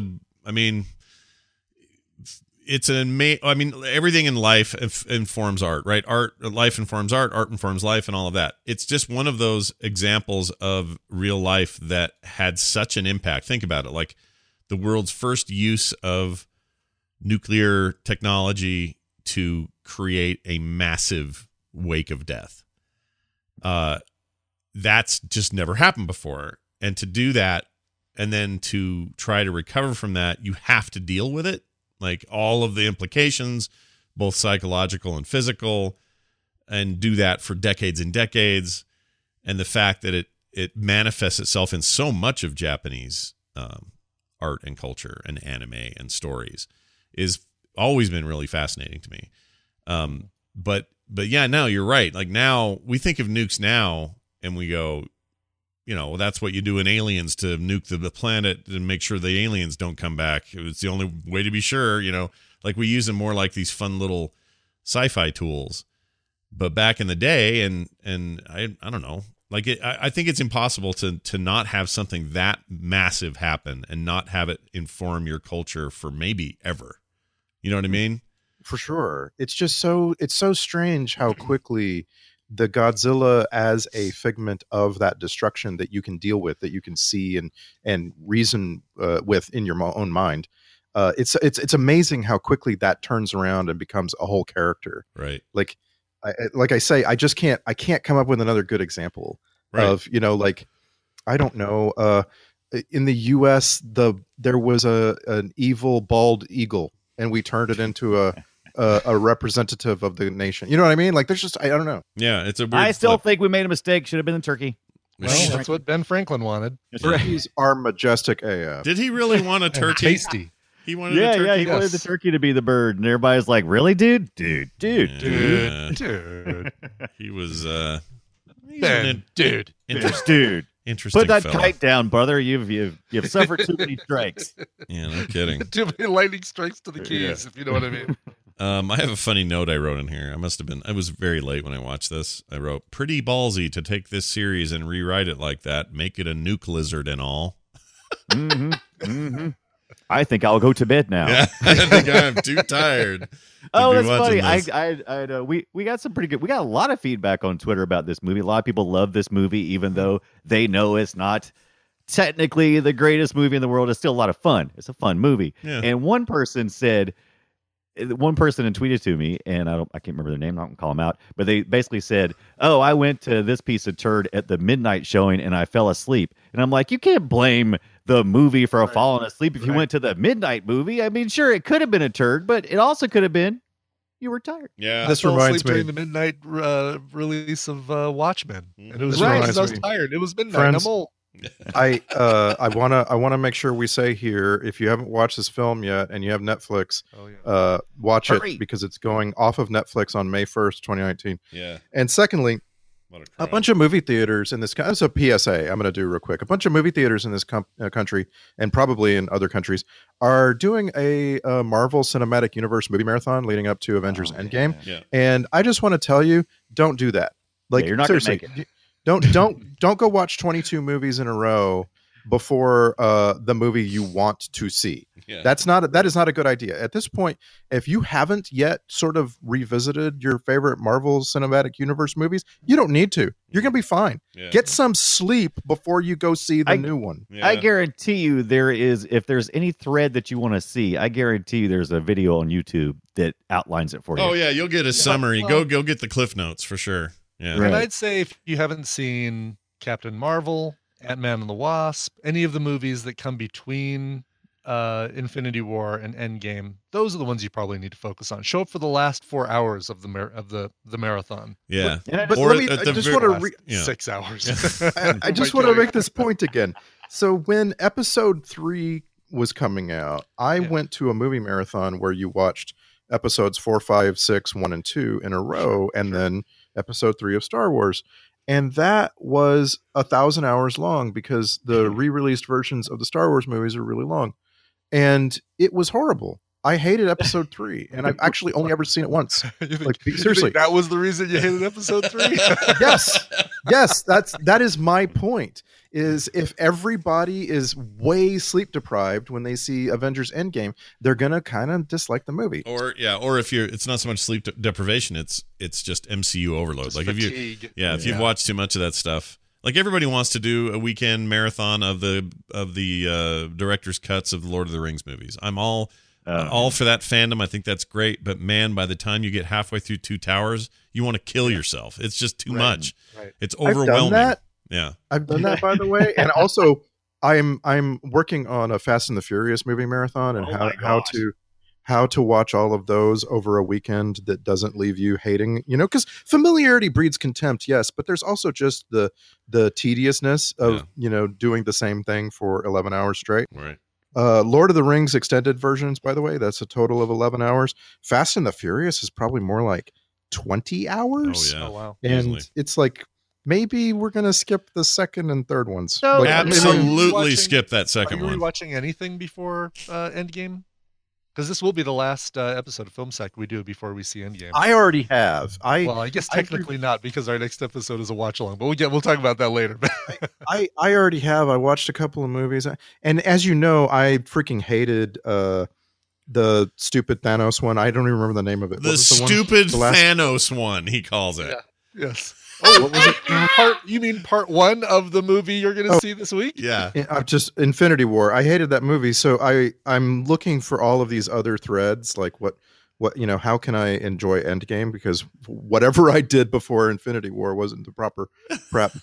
Um, but also the the movie just has the stupidest ending ever in a movie. But anyway, um, the the the think the my thinking my thinking here is that is that you know uh, set your expectations low and then you'll be okay and that's a and that like how do you do that with marvel movies because they're all so exciting and so i've just been like revisiting the older ones like you don't need to watch spider-man homecoming uh, before going to this movie no, but but uh, I'm definitely going to do a refresh with. Uh, I will watch Infinity War again. I will watch Black Panther again, and I will watch Ant Man and the Wasp again before I see um, Infinity War. Yeah. I feel like uh I feel like Doctor Strange uh, might Oh, yeah, and Doctor uh, Strange is- Thor Ragnarok. Doctor I'm Strange not and Thor I Ragnarok. love. I just love Thor Ragnarok, so I probably will end up watching. That I'm not going to watch squat before I go in. Good. Yeah, you don't need to. I mean, honestly, Yeah, I just I for watched I watched Infinity War a week and a half ago or something again. I love that movie. Randy's crazy. I don't know where he's coming from on that. It's a good Yeah. movie. And then um I'm ready. I'm let's do this. Let's just But have I this movie. did. I say that, but I did go back and I saw there was uh, the Infinity Gauntlet comic uh, was on sale, and I I bought that and I read through it uh, night before last. Yeah. That is So such could, a so I good could- book. so I could be prepared to go. "Pff, That's not what they did in the book. yeah. Yeah, did you did you enjoy it? Because I love that. Yeah, oh, the book is so good. It's oh man, the, the art is just worth it for the price of admission. Yeah. It's just amazing. Oh, it's good stuff. I mean, I don't ever get hung up on the comics different than what they do in the movies because that I, that I left that dog at the hitch uh, ten years. I ago. don't either, but I think it's fun to be that guy. you like to be that guy, all right? Yeah. Wait, The last, who the hitches- last who frustration I had with that was the web organic web shooters, and since then I've been fine. Yeah, fine. That's fine. Let it go. Every- it's okay for Yeah. all these universes and different things and different interpretations to exist. Oh, it was a great day though when Tobey Maguire stopped excreting his own web. For real. That's a great day when that ended. Done. Yes, it really was. No more excretion of your own Yeah, bodily yeah, yeah. fluids in the far. Ah, gross. I fine. It's gross. How many people have been complaining about that for years? Spider-Man should have webs under his pits. No, he shouldn't. No, where's They the, should what's be the one where what's the one where he shoots him out of his butt? Some like Far Side or something. Well, I don't know. I've never heard of that. Spider Man That's shoots a web out of his There's butt. some there's some joke somewhere where Spider-Man is shooting webs out of his butt like a real spider. Sounds like a fireside. That seems like something Gary I, Larson do, would do. that, I don't know that one. Yeah, but I but okay. If you're this is just quick, quick thinking here. If you're somebody uh, a bad guy and Spider Man is about to, you know, he always shoots someone in the face to shut him up, you know, with his web or whatever to keep him quiet or to incapacitate them. Would you rather have that come out of a you know, that's like some material made in a little science gun or out of the body of Tobey Maguire? You don't want Tobey's goo. Yeah. It's You disgusting. just you just don't want Tobey's goo. We can all we can all agree on that. There's that. one thing, one takeaway from the movie Godzilla. It is. right, right. See, well, all right, I'll wait, you hold on. I'll tell you what's not. yeah. Go ahead. I was gonna say, of speaking of gross things, does anyone have a guess as what I found gross? Because I found something very specifically gross in this movie, and it wasn't any of the special effects. Just to give you a Hmm. hint. Did it have to do with Hank Azaria? Yes. Hmm. Let's see if you're on it here. I think, uh, yeah. I, I, I, there was several moments that I remember seeing and saying, "Oh, Scott's not going to enjoy that." It was any. I'll just tell you, it was any time he ate because he ate Yeah. so God. loud Yeah, and yeah. so smacky. He did, and, and he would talk while he was eating food at the restaurant. Oh Yeah. my gosh. He's a, he is a uh, this character. I don't know if it's how Hank Azaria, Hank Azaria really is, but his uh, mouth is open more than Corey Haim's mouth is open during the duration of this film. Especially after Godzilla walked over him and he's all like, yeah, at the very end. Yeah. yeah. Did you guys like? uh You were talking about Taco Bell earlier. Did you notice the their blockbuster stuff everywhere, man? Yeah, Yeah, the blockbuster yeah. logo in the background. Yeah, people are into it. They had some swatch in the background. It was very, it was very steeped in the '90s. Yeah, it was. And um I think my favorite image though of the entire thing, I put it in our Slack, is the they have a radar set up for when they're tracking the monster through the city and they have a fish icon where the big pile of fish is. And I just think that's great. You know, these are all professional military people. I think you could have probably had a little red dot to indicate where to go, but they went through the trouble of making a fully formed fish. I love the idea that the the radar application has an icon library that someone was scrolling around in. What are we gonna put there? Let's see. We got Wi-Fi symbol. We've got uh, stop Hey, I put sign. the, I put the Ooh. fish there. Can you make it bigger? Yeah, how big can this fish be? Because it's a big pile of fish. It's Should be a be big, pile of fish. Make Yeah. it bigger. Yeah. Bigger. All right, Dunaway, I cut you off before. You were going to say something. No, Oh, I forget. I don't know. It's no, not I'm sure it was great. It was probably This about. movie makes so many references to Jurassic Park that I'm shocked there wasn't a chase in a Jeep. Like that's Mm. the only thing missing or a from this lawyer movie. Otherwise, or a lawyer getting Huh? eaten off a toilet. That would have been cool. Because remember that in I think, that Jurassic was- Park. I, I think they, I think they knew that there was no way because Jurassic Park had such an impact on us, and this was uh, what was was it part two was out and did it come out in ninety six? no, same year, '98, I think. Okay, so uh, they they knew they were in. They, they knew there was no way they wouldn't draw comparisons, right? So I, I think they leaned into it. but the, the whole the whole escape from Madison Square Garden is flat out Jurassic Park. Oh yeah, I mean then- raptors and everything else. And this is following an hour of the rain at night, which is also super Jurassic Park. I don't know why why the rain machine. Like the mm. the first scene in New York is on a dock where a guy, an old dude, is going fishing in the rain. That was that became the famous trailer, the the first I trailer that you ever love saw that, for the movie. So rolling much water fun. towards him and stuff. Yeah. But you could see the rain machine. You could see it in the like when it when they first show the dock from behind. I'm like, oh, Oh, there's the rain can, like, machine. See, yeah. I, Yeah. I, I, I didn't see it because I, I, I just didn't want to. kind of like this movie. No, uh, the the rain was a little much. It was a little over the top. I kept thinking of Minor, Minority Report and what Dunaway might think it all means. Uh, that there was Right. rain. Do you think there's a secret meaning to the rain, Brian Dunaway? Absolutely, absolutely not. This mo- this movie never once. Yeah, this movie never once promised any symbolism. None, No. none. So I, I had no, I had no expectations. Now I got a Minority question though. Report pretended to make like pretended to say, "Oh, we're supposed to do something deep." This movie never even went deep. Well, here's my math question. He told those military advisors before they said that he leaked stuff to the press and kicked him out of there unceremoniously. He said to them, "If we don't do it now, he is this this creature is going to lay up to 12 eggs." Yeah, yeah, way underestimated. Was that was it ever acknowledged that he way underestimated or was that that just a thing he threw out there and then I wasn't supposed to focus on it so much because when there were hundreds of them I went, "No, well, Right. that, that- he said 12." And I Oh, well, I couldn't think I think that was intentional to keep us, you know, to to not have us because if we said, "Oh, there's going to be hundreds of eggs," when we saw the hundreds of eggs, we'd be like, "That's not impressive." So I, I think that was an intentional setup. Okay. So he was supposed to have gotten that wrong, is what you're saying. Yeah, yeah, yeah. right. All it's right. just when you actually see the eggs and you're like, where the?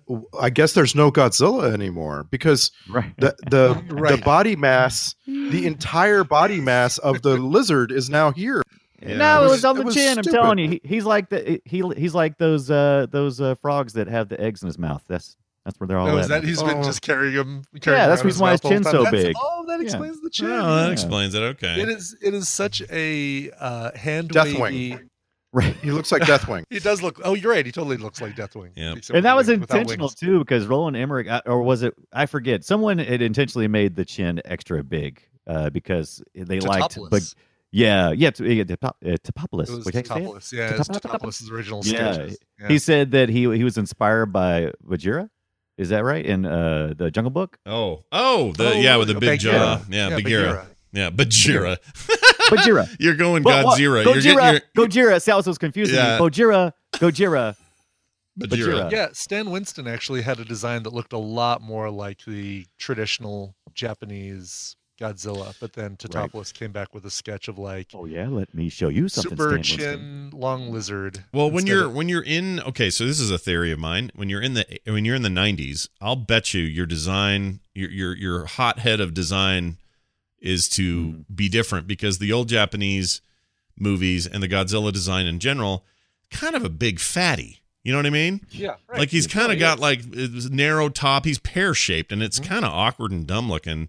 If and so, I'm sure in the '90s rad rad '90s era with glowy green logos, they wanted to go like, well, this thing needs to be like fast and sleek and This cool. Godzilla needs to be wearing a no fear shirt. Right. It needs to be Yeah, and that's why I like the new one, the 2014 one, and the one coming up. They just went ahead and embraced the fatty again.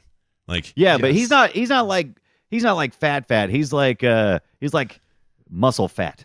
Right. He's been doing Right. shrugs at the gym, and so he's got this huge trap. Yeah. Burpees, Mhm. mountain Right. climbers. Yeah. Yeah. Uh-huh. Ugh, all those things sound bad right now. Bulging abs. I I thought this I thought this Godzilla design was perfect. I like that's the that's one of the elements of the movie where I'm like, yeah, they nailed it. This was Mm, this was scary. It was it was enough like a dinosaur that you could have all of those dinosaur thoughts and you could understand thing things like them referring to it initially as maybe an allosaurus that survived billions of years. right. But at the same time, it wasn't like it wasn't a it just a flat out dinosaur with tiny little T-Rex arms or something.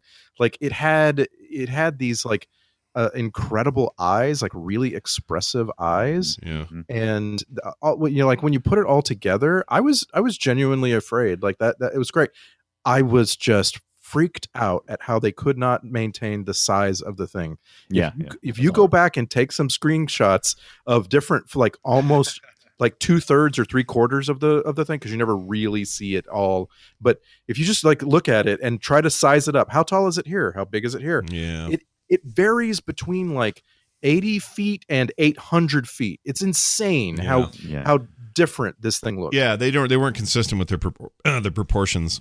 that was a weird thing. My body, my body just went er, like pushed out a er. I think I got Tourette's. It's coming. To It's top, happening. to top proportions. Um, but yeah, like they usually have somebody to worry about that sort of stuff, and it felt like they didn't hire that guy. he wasn't, wasn't there. Wasn't. I paying was curious. Yeah, I, I, I had noticed it as well, but I, I was trying to figure out if it was. guy.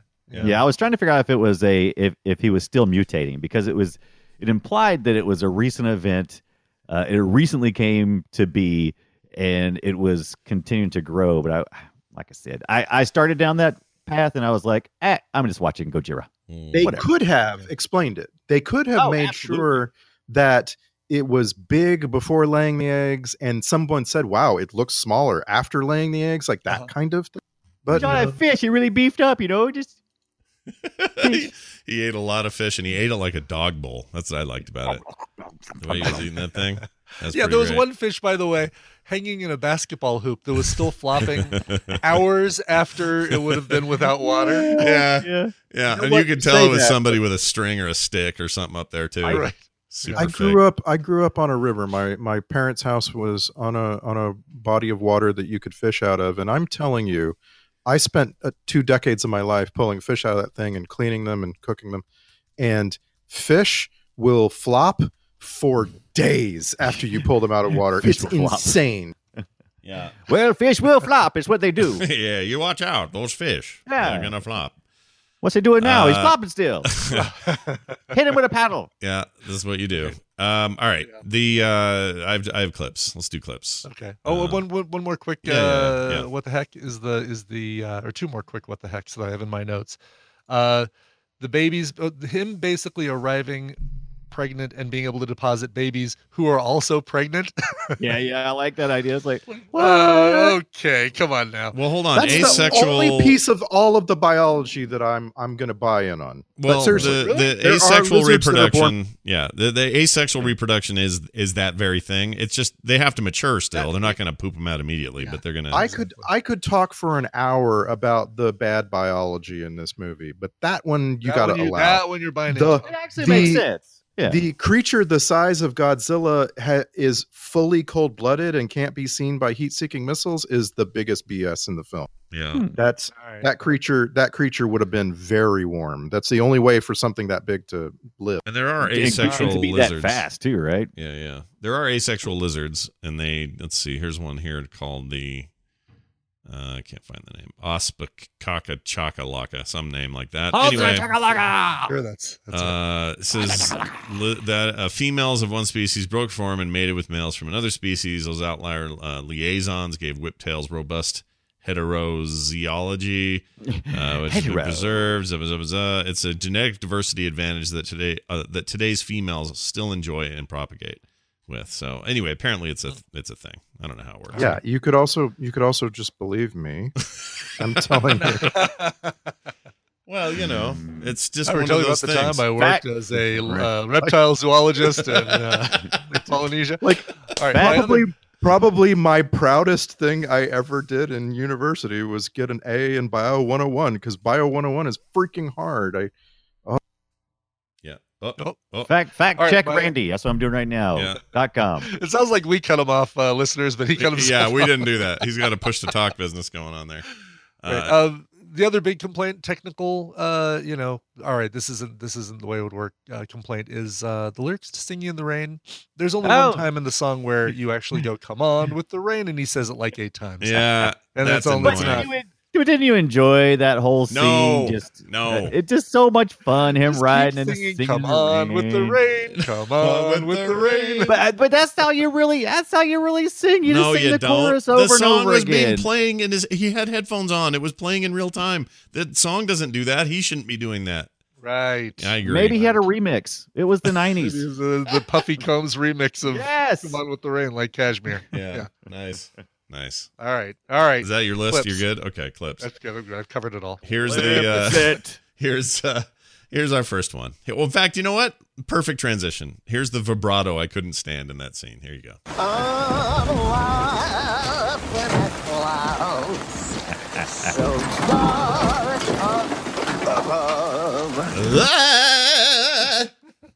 All right, I do that when I'm singing alone by myself. Just Really? like go over the top with it. Yeah, exactly. All right, Is- please, does, any- Tina. does needs to anybody else that. Yeah. sing in the car? Oh yeah. I love Yeah. singing in the car. Oh yeah. Only alone though. I never sing. Well, if my kids are in there, I don't care if they're there. I'll sing when they're there. Yeah. Um, I, I'll annoy them and make them embarrassed. It's fine. Because I'm not a, you know, I'm not known for my singing voice at all. So when I really go to town, it's uh, it's nobody's good time. Uh, here's a, I don't know what this is. What did you see, old man? Oh, it's when he was doing his thing. Jean That's your You look chick in the bucket. backyard. Is this m- l- lighter as hypnoto- hypnotose unit? Like, how does that even work? That was Right. Hypnosis. Yeah. And has he ever lit a cigarette with that thing? Because good lord, the flame on it. Did I say Right. hy- hypnotosis unit? Is that what I said? Hypnotosis. Did the film need that I whole? appreciate it actually. Did the film need Jean Reno? And did the film need? Yes, he, everyone watched Elvis needs- Presley and Everyone needs Jean Reno. Thank you very much. Everyone Yeah. needs Jean Reno. Yeah. He's the best. Look, I know it's not a great role. I agree with you. It's kind of dumb. The Elvis thing was kind of dumb. Like all that stuff's dumb, but he improves the films he is in. He is a professional, you know. Yeah, he surely Yeah. is. True. I find him just watchable no matter what. I like him sure. now and stuff. Like Mhm. I liked him as the the the uh, chief chief inspector guy in those otherwise not great um, Dan Brown movies, Oh, right, right. Da the Vinci Code stuff. Da Vinci Code trilogy. Or, Yeah, you need a French Yeah. dude. Mhm. He's my go. He's your go-to. That's who you want. Yeah. Yeah. Uh, here's an old guy saying. Well, this is the old guy saying what Dunaway keeps repeating. Gojira, Gojira, Gojira, Gojira, I'm covered in radioactive debris. Gojira. Okay, Gojira. Where's my lime jello? this is a hospital, isn't it? I ordered it hours ago. what did you see? Gojira. Okay.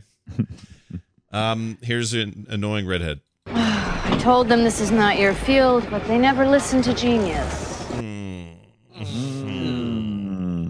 She's very busy Not- with. Uh, Not Kathy Griffin. no, no, no. The other, yeah. The, she does a ton of voice work. Like I was looking up her stuff, video games and and uh, cartoons, and just God, tons of don't it. look up her stuff. I looked right up her stuff. uh, ugh, that sounds bad. All right, let's. Uh, here's uh, here's Kent Brockman. Why don't we talk about it over dinner tonight? Your place.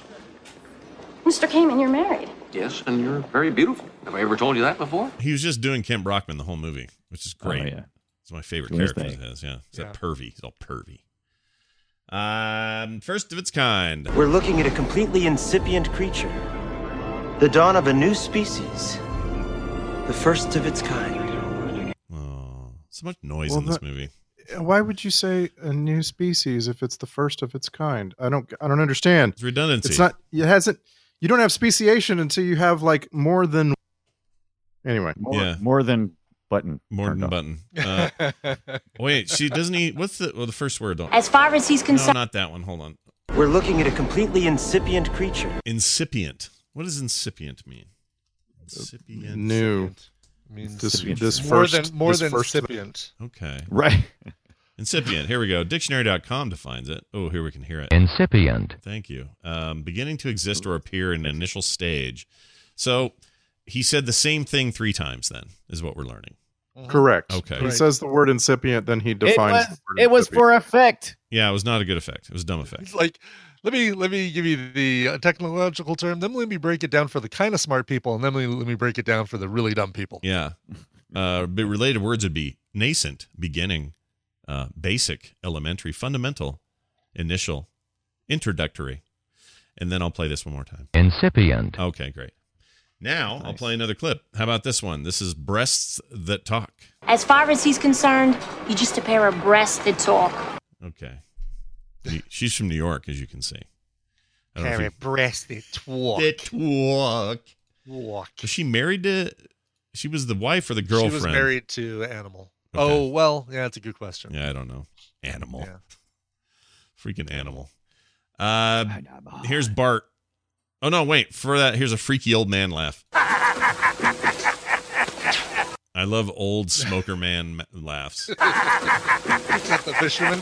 Yeah, it just oh, feels like- that's the that's the cigar guy talking to the fisherman. Yeah, the guy's making All fun I of think him. you're gonna catch is a cold. All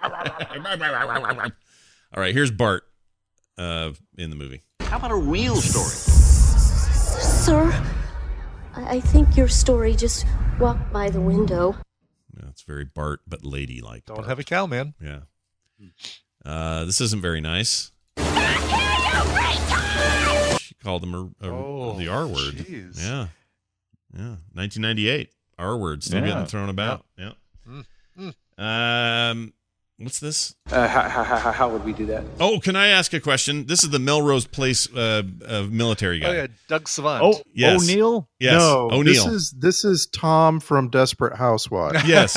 Same guy. We need to be That clear too. on who this is. Sure. That too. Sure. Uh, can, can, uh, was he supposed to be a stuttery dude, or were they just doing that when he was freaked out? Because it was multiple times he would do like Uh, how, how, how, how would we do that? like that, and I couldn't tell if I was just supposed to be, oh, you're nervous, or ooh, you have a condition. I couldn't I'm figure not it sure out. was supposed to be nervous. Okay. All right. Yeah. Multiple times. but my because it, because if it was a true stutter, he would have he would have done it trying to alert somebody, uh, but was would be unable to. oh, that's a good trope, isn't it? Yeah, Yeah. yeah. So, so yes, and also, my gosh, he looks like Jaime Lannister in this film. It's Nah. Yeah, he does. Yeah. Oh, weird. Yeah. Nikolaj Coster Walnuts or whatever his name is. I'm sure it's walnuts. I'm sure that's I'm guessing. right. I'm guessing that Tom from Desperate Housewives is older than Nikolaj Coster-Waldau, but now I when I think of them, I think oh, Jaime Lannister looks 60 years old, Yeah. and this guy perpetually looks 30. yeah. So he was born in '64, so he's about 55, almost 55 now. yeah. The the Nikolaj, uh, Oh, 55. Nikolaj von Walnuts. What's his What's his age? Uh, don't know because I can't find. I can't. I don't know his actual name. Nikolaj. you got to do it the the hard way, which is go Game of Thrones Yeah, and then there dig we down go. for Coster Jim. Waldo. Yeah. Uh, he's he's got to be younger than us. Oh, he's actually yeah, he's younger than us, but but only uh, Scott and I by only about a year. He was born July 1970. Oh, okay. So, Yeah. Older than me, old man. Did you see the look But, on his uh, face? Man. Yeah, his his IMDb. You mean? Yeah. Yeah, smoldering. You know, did you hear my bad joke I did on Twitter? It was um, Jaime Lannister walks into his food pantry and he uh, looks at all his food and finds an old box of raisin bran and says, I could have sworn I pushed this bran out of here months ago. No, no, years ago, years ago. I thought you were going to make a joke about how he couldn't open any of the bottles or cans Why? What? Wait, what? because he only has one hand. Oh, right. I forgot about that. No, it was all about pushing a kid out a window. That's where I went. Yeah, that's good. Yeah. I went. Oh, the confrontation is coming. The confrontation is coming. I don't think there's going to be much one. That kid's a z- It's gonna be great. stoner. He's a stoner now. He doesn't. He's the three-eyed crow. He doesn't have. Well, Right. whatever. You just push over his Gross. Does, wheelchair. does, any, does anybody have some? Does anybody have a great prediction that is crazy but might come true for the end of Game of Thrones? I Oh, hope I've got Brian's so just many. now. I want. I want Ibbets to happen where Jaime, Jaime walks up and pushes that wheelchair over. That would be amazing. Sorry. Remember Um, me? I don't have a good prediction. No. I don't know. That's what I love about it is we don't have any idea, and I love it. I love it. Do we, any? I mean, again, it's not spoilery to say who do we think will be on the throne at the end of Game of Thrones? Nobody. Who will win the Game of Thrones? I don't know. I mean, if if it's, I I'm gonna go with a dragon. Will it be Daenerys? will it be Jon Snow? Will it be the White Walker The- King, the White Ki- the Night King. Night King. He'll be in Night King. charge. Oh, Yeah. oh, that would be a twist, wouldn't it? Yeah. Oh. What if that whole show ends with the the White Walkers just come in? It's just too overwhelming. win. Everyone dies and becomes Yeah. zombies, and he's in charge. No one would see that coming. That's for sure. And I bet you, I bet you, George R. R. Martin's books would go a different direction. yeah. I mean, his. This is what's fun about it is we don't have any idea. Yeah. I, Anyway, my my crazy prediction that just might come true is Cersei Lannister gets killed by Jaime Lannister, um, which I guess requires that uh, Bronn somehow fail on his mission where he's walking north with a crossbow. Yeah. But anyway, Jaime Lannister kills Cersei Lannister, who is not going to leave King's Landing. And then uh, you realize you find out that it was Arya wearing Jaime Lannister's face, and she had killed Jaime Lannister. Oh, interesting. Not bad. All right. Yeah, none of this is spoilers, everybody listening, because we don't know. Because it's not real. Yeah, we're we're just making this Maybe. up. Thanos gets the Iron Throne. Yeah, I think Thanos. that's the. Uh, Yep, he snaps his That's- snaps his fingers and everyone fades. Yep. I'm ready for it. All right, here's another clip. Uh this is angry angry acting Ebert. So here you go. You've caused more damage than that goddamn thing did! All right, Mayor, calm down. Have some candy. No, I don't want any candy. Leave me alone. Jeez. These guys need to I couldn't understand. He was eating those Hershey kisses, but he was never unwrapping them. No. I did not like that. Neither dude, he's chewing on tinfoil. Oh, think of that on your fillings. Ugh. That offended me. Yeah, that should offend you. Here's a dumb discussion. Wait, I don't get it. If he's the first of his kind, how can he be pregnant? I mean, doesn't he need a mate? Not if he reproduces asexually. Where's the fun in that? Where's the fun in that? I don't know. Have you ever produced a day sexually? Yeah. It's like I don't know what that's like. I don't want to know. I don't. I don't even. I don't even. I want to think about it. All right, here we go. Uh, this is something about what? I don't know what this is. The creature is either about to lay eggs or already has. Oh, this is when he's telling everybody what's up. Or or is this constipated? Wow, he sounded like Ferris Bueller. Then. totally, like walking down the hall in the credits, just talking to the camera. The creature is either about to lay eggs. Yeah, it's like either you get out there going or you try to go home trying or whatever he says. All right, here's here's another one. Another Try to go You trying to tell us that there's another one of those things out there? Sure, sure is. And then my favorite line that Ebert said. What is this, the virgin lizard? Get it? And it then didn't- everybody laughed, and I was like, "No." Yeah, I would have laughed. What is this, the virgin lizard? It's pretty funny. It's all right. Because, you know, it can self, you know, it's like Mary. It's a little I got it. Yeah, oh, I got the joke. Okay. uh, something mentioned by name. They mentioned you by name. Yeah. Yeah. Oh, you heard the top of the show. All right, here's where things got bad for me, and I hated every scene like this. It was just some cheesy, sad dialogue, and I hated it. And with the music was just ridiculously over the top. Here you go. Make sure that Hicks finds that nest before it's too late. I'll try. Ugh. Ugh. I I wanted to ask you to capture some more of the wrong music at the wrong time. And, and the worst, the absolute worst, is Matthew Broderick out in the street sort of seeing the whole thing for the first time. Yeah. And there's music that's like right out of an antebellum plantation movie. Mm-hmm. It's the weirdest thing. I I I was I should have asked you to capture it because I like you just will not believe it until you watch and hear it. It's it's crazy. Yeah, it's not great. They're not great at uh their mu- their cues. Yeah, it's not great. Uh here's a I don't know what this is. Oh, what have I done, animal?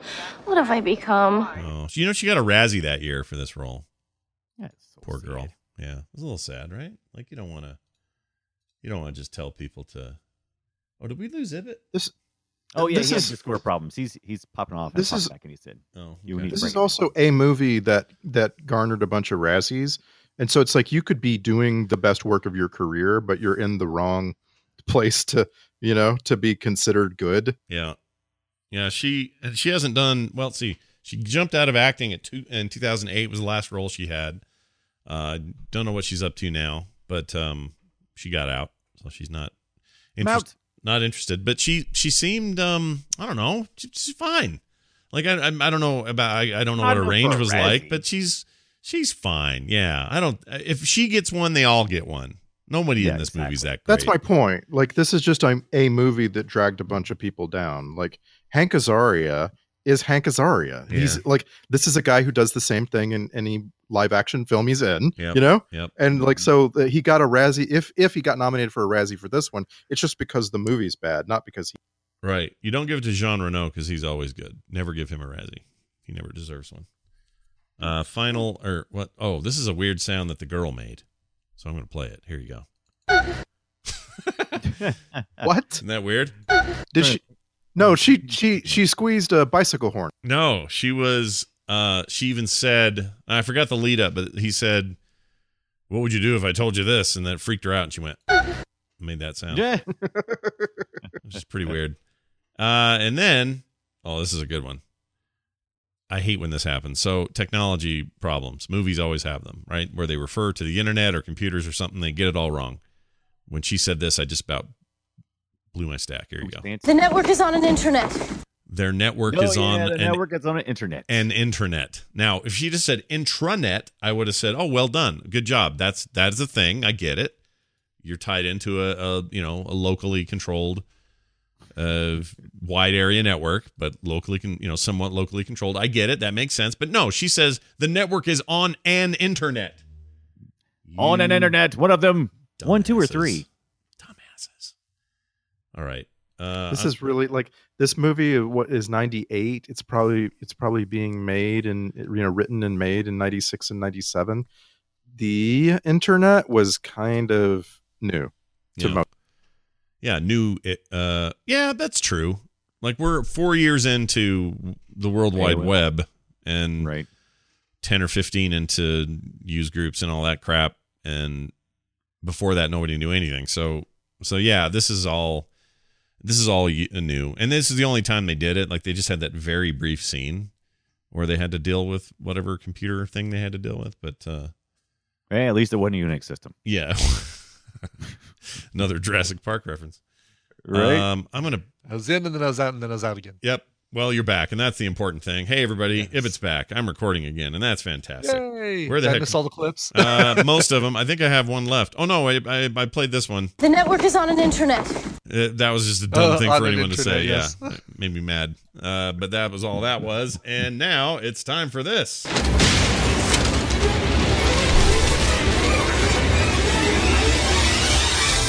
It's time for the film sack checklist. Don't look up. That's a lizard taint. Check. Yeah. Uh, fish piles fix everything. Check. And finally, soda can down the train is a bad idea. Check. That was enough to wake up the lizard. How stupid. Oh, right, right, yes. No, down the train. I was I thought you were miss saying down the drain, but it totally was down the train. Down the train. Yeah, exactly. this Uh, movie went down the train. uh, quickly. Star Trek connections. There are a number of them. Uh, Clyde Kusatsu is Japanese tanker skipper. He played a recurring role on TNG.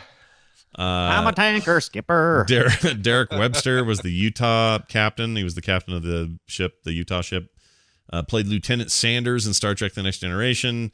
Uh, Frank Welker did creature vocal- vocals, which is pretty much his job all the time. And he also Okay. did same thing for Star Trek. Yes. but uh, there's two things in there i want to talk about Mm. one Mm, uh nuclear submarines in the hudson river no no. Probably Uh, not. Not two. deep enough. Yeah. yeah they should have been fast attack subs Mm. and by the way i can't imagine them uh, a, a, a us fast attack sub failing to kill anything like they they with one shot would turn a blue whale into some blubber floating in the ocean Mhm. there that's ridiculous Yeah. uh but two two um can we talk about the ridiculous elephant and lion sounds that were coming from the creature yeah, mixed in with like uh you could hear some of the old school uh, Godzilla noises layered in there as well, and it came out just messy. It was just kind of a Every time I heard an elephant or a lion, I was just like, "Oh, Godzilla just opened up the the uh, Central Park Zoo." Well, maybe Right? it's in his mouth. Right. Maybe he's got. Maybe he ate the zoo. so he's got a lot of a bunch of zoo animals in there freaking out. Who knows? Uh, there's a ton of others in here, but they're all like bit parts. My favorite is probably the tanker cook, played by Lloyd Kino in TOS, the original series. He played Wu in the episode The Omega Glory. Woo. Woo. Uh, That was that's- also what he said when he got the part. yeah. Nah. uh, there were really a ton of those. Um, all right. Uh, s- soundtrack grade, I give it a NBFWIS, which is not bad for what it is. Yeah. oh, I totally disagree. This was this is one of the worst scores I've ever heard. I don't know. It had it had its moments. It's just inappropriate and sometimes, but I think the overall, I don't know. I mean, you're probably right, but like I kind of want to go hear it on its own and just see what I think, Mhm. just to see. You know, There was an, uh, there- Absolutely there on its own. It was a very uh, good opportunity to have a Godzilla theme, like a so- uh, you know a piece of music you'd hear whenever he was on screen, dun dun dun dun, or something like that. I guess that was the Incredible Hulk. Like the Hulk? I'm yeah, say- that was the, that's the only one I could think of. But uh, they did a total missed opportunity. Yeah, It'd been yeah, great. Yeah. Yeah, there you go. Da, da, da, da. Uh, well, all right then. There's that. Now it's Good pick up on the Incredible Hulk as well, Brian Dunaway. That was that was impressive. This is pretty good. Let's get to the Twitter good. post. This is where in 100, sorry, 280 characters or less, you guys sum this up. Let's start with Randy. Godzilla, you're going to come in out of that rain with a fistful of pregnancy tests, and you're going to meet your ex girlfriend, and there's a guy with a camcorder capturing video of everything, just like a Saturday night. At- Yeah. Knew that was coming. Where else would it go? That's right. Dunaway. As soon as you said guy with a camcorder, that's when I picked. Oh, it's going to be an Ibbott's house. Yeah, always. It's, it's, it's Godzilla. It's Gojira, you moron. And none of these baby Zillas look like Godzooky, and that is a crime against my childhood. Godzooky. I forgot about God, the scrappy do of Godzilla. Ugh. Ugh. I mean, even by then, the Japanese even have to admit they lost the thread, right? Like, Yeah. you guys are done with that guy. He was always smiling, by the way. Permanent grin on that little shit. Yeah, I love it, Godzooky. He was, Come uh, on. He, was- he fell out of the land before time. Like that's a leftover land before time character. Oh my gosh, yes. That doesn't move very much. Right. And it was actually, you ever seen the uh, uh, Minilla? He's the son of Godzilla. no. Minilla? Yeah, no, he looks like something come out of Land of the Lost. Minilla. Mini Illa, it's mini, it's mini Illa is actually how you say it, but uh, Minilla is how it looks. Mini Illa. I'm into it. I want to know more. All right. Uh, that's it for that. Check this out. No, no, no, no. I still Oh, got. Brian. No, no, no, I The, get no, it, the Jerry. music No, was no. for Brian Ibbott. It's not going to be very good now. Oh. Godzilla. Roland Emmerich gives us a two-hour thesis that questions the existence of Godzilla. That's pretty good. What do you mean? Yeah. That's really good. All right, now this. I thought I had everybody. Uh, I just handed this card. Uh, these are the alternate titles. Actually, three of them this week. It's crazy. Uh, it was almost called Gozira. They probably should have done that. Uh, the extra, the next one was Asexual Healing. That was almost the name. Yeah. And uh, like finally, only a scintilla of Godzilla, because there's not really much else in there. Uh, Only 11 milla of Godzilla. there you go. There is a uh, chance for us to do a thing every week, which is read emails and play your calls. And we're going to do that this week. We start with Shay Edwards, who sent us an email and said, Scott, Brian, Brian, and Randy on the Nathan Fillion and Brendan Fraser comparison when it comes to Canadianness. I submit the following comparisons to see if we can pinpoint what it means Chris Farley or John Goodman and John Candy, Christopher Lloyd and Jim Carrey, or maybe even Dana Carvey and Mike Myers. As a Canadian uh, maritimer myself, I think you might be onto something. Hmm. For, Hmm. from all of that, Yeah. give me Mike Myers. That's my final conclusion. Like I have to sum that all. And uh, I've said this on the show before, but uh, check out the book Canada by Mike Myers, and specifically the audiobook. It is amazing, and he reads it for himself, and it's awesome. Oh, I would actually probably enjoy that. Didn't even know that was a thing. Did you guys know he had a book? I didn't know. No. I did not. That's No. news to and, me. Mm-hmm. And uh, really quickly, speaking of Dana Carvey, um, that Master of Disguise Oh yeah. is now streaming. I don't think it's right for FilmSack, but it is it's something we've not. talked about on uh, on this show quite a bit, and uh, it's finally available. it's the movie that ended basically his movie options. Almost both began and ended his movie career, but he has had other things. But other, yeah, other than the the success he Wayne's had. World. Yeah, Wayne's World's yes, it. right, right. Well, that's Well, I pretty the much Dana it. Carvey show. Did you guys watch that back in the day? It was a Yeah. yes, and I movie, watched that too. documentary. Yeah. Right, the documentary is fantastic. Yeah, I love that, too. documentary. I don't think the episodes are as good as everyone thinks. They they really cherry picked for that Oh, for that Yeah. doc, but it was fun to see Colbert and um what's the other one? Uh, S- Stephen Colbert and the other Stephen. Yeah, come on. And, Is it, is uh, it Michael Scott. Scott, uh, There The you go. Office. Uh, yeah, Michael why can't they give of his uh, name? Stephen Steve Steve Carell. Pharrell. Steve Carell. Steve yeah. Carell. So Jeez I was getting hung up on. Uh, yep. All right. Uh, we got a call. This is about trope alerts, and this came to us at 801 471 0462. Check it out. I do have a question.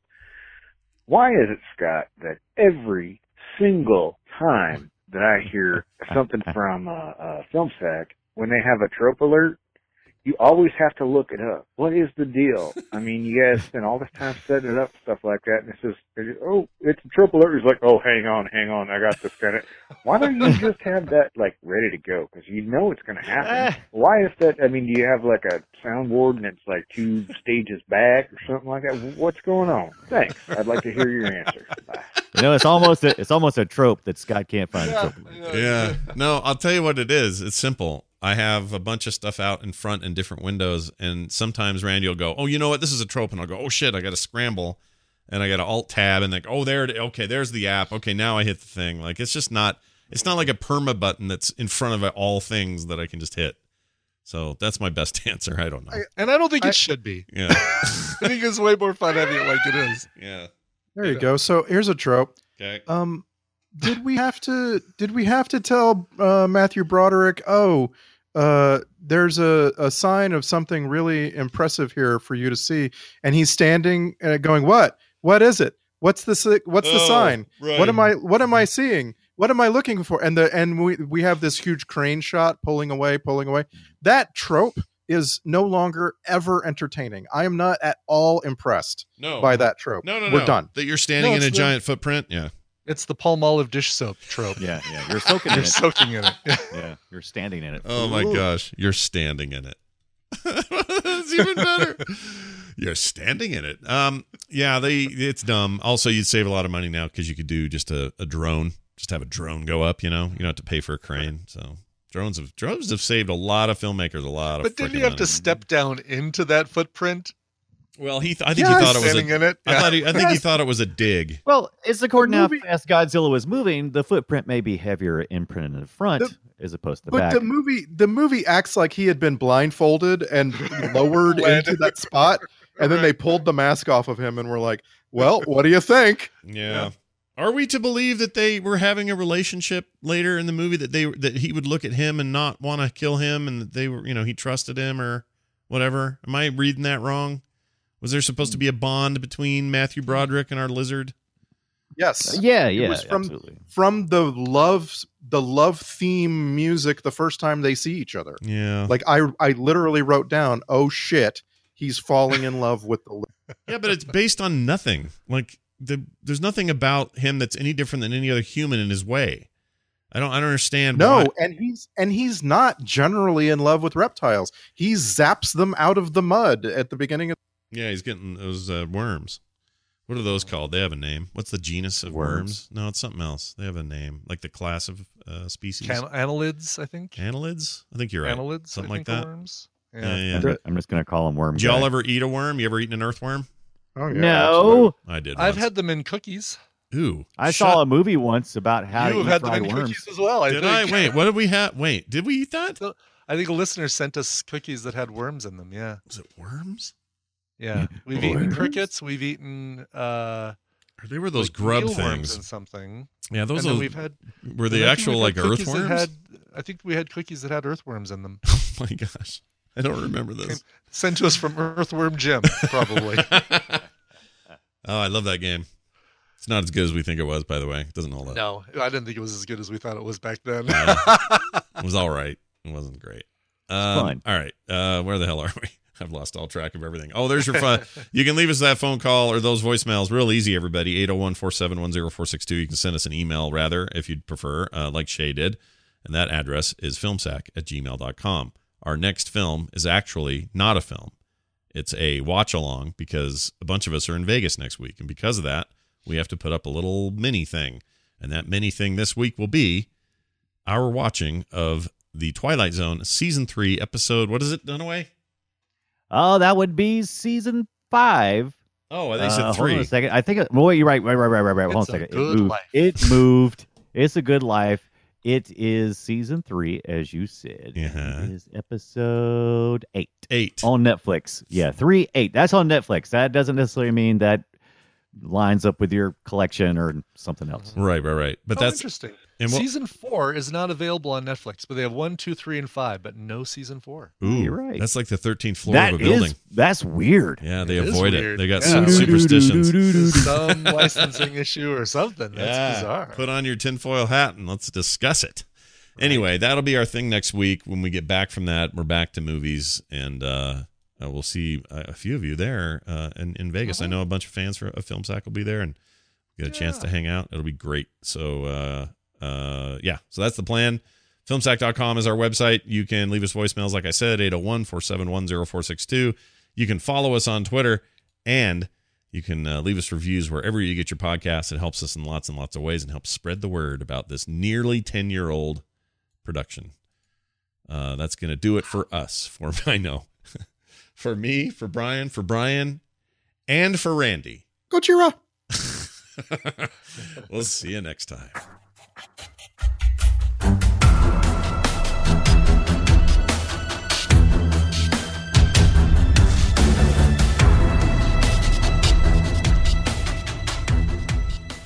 This show is part of the Frog Pants Network. Frog Pants Network. Get more shows like this at frogpants.com. Well, what have I done, animal?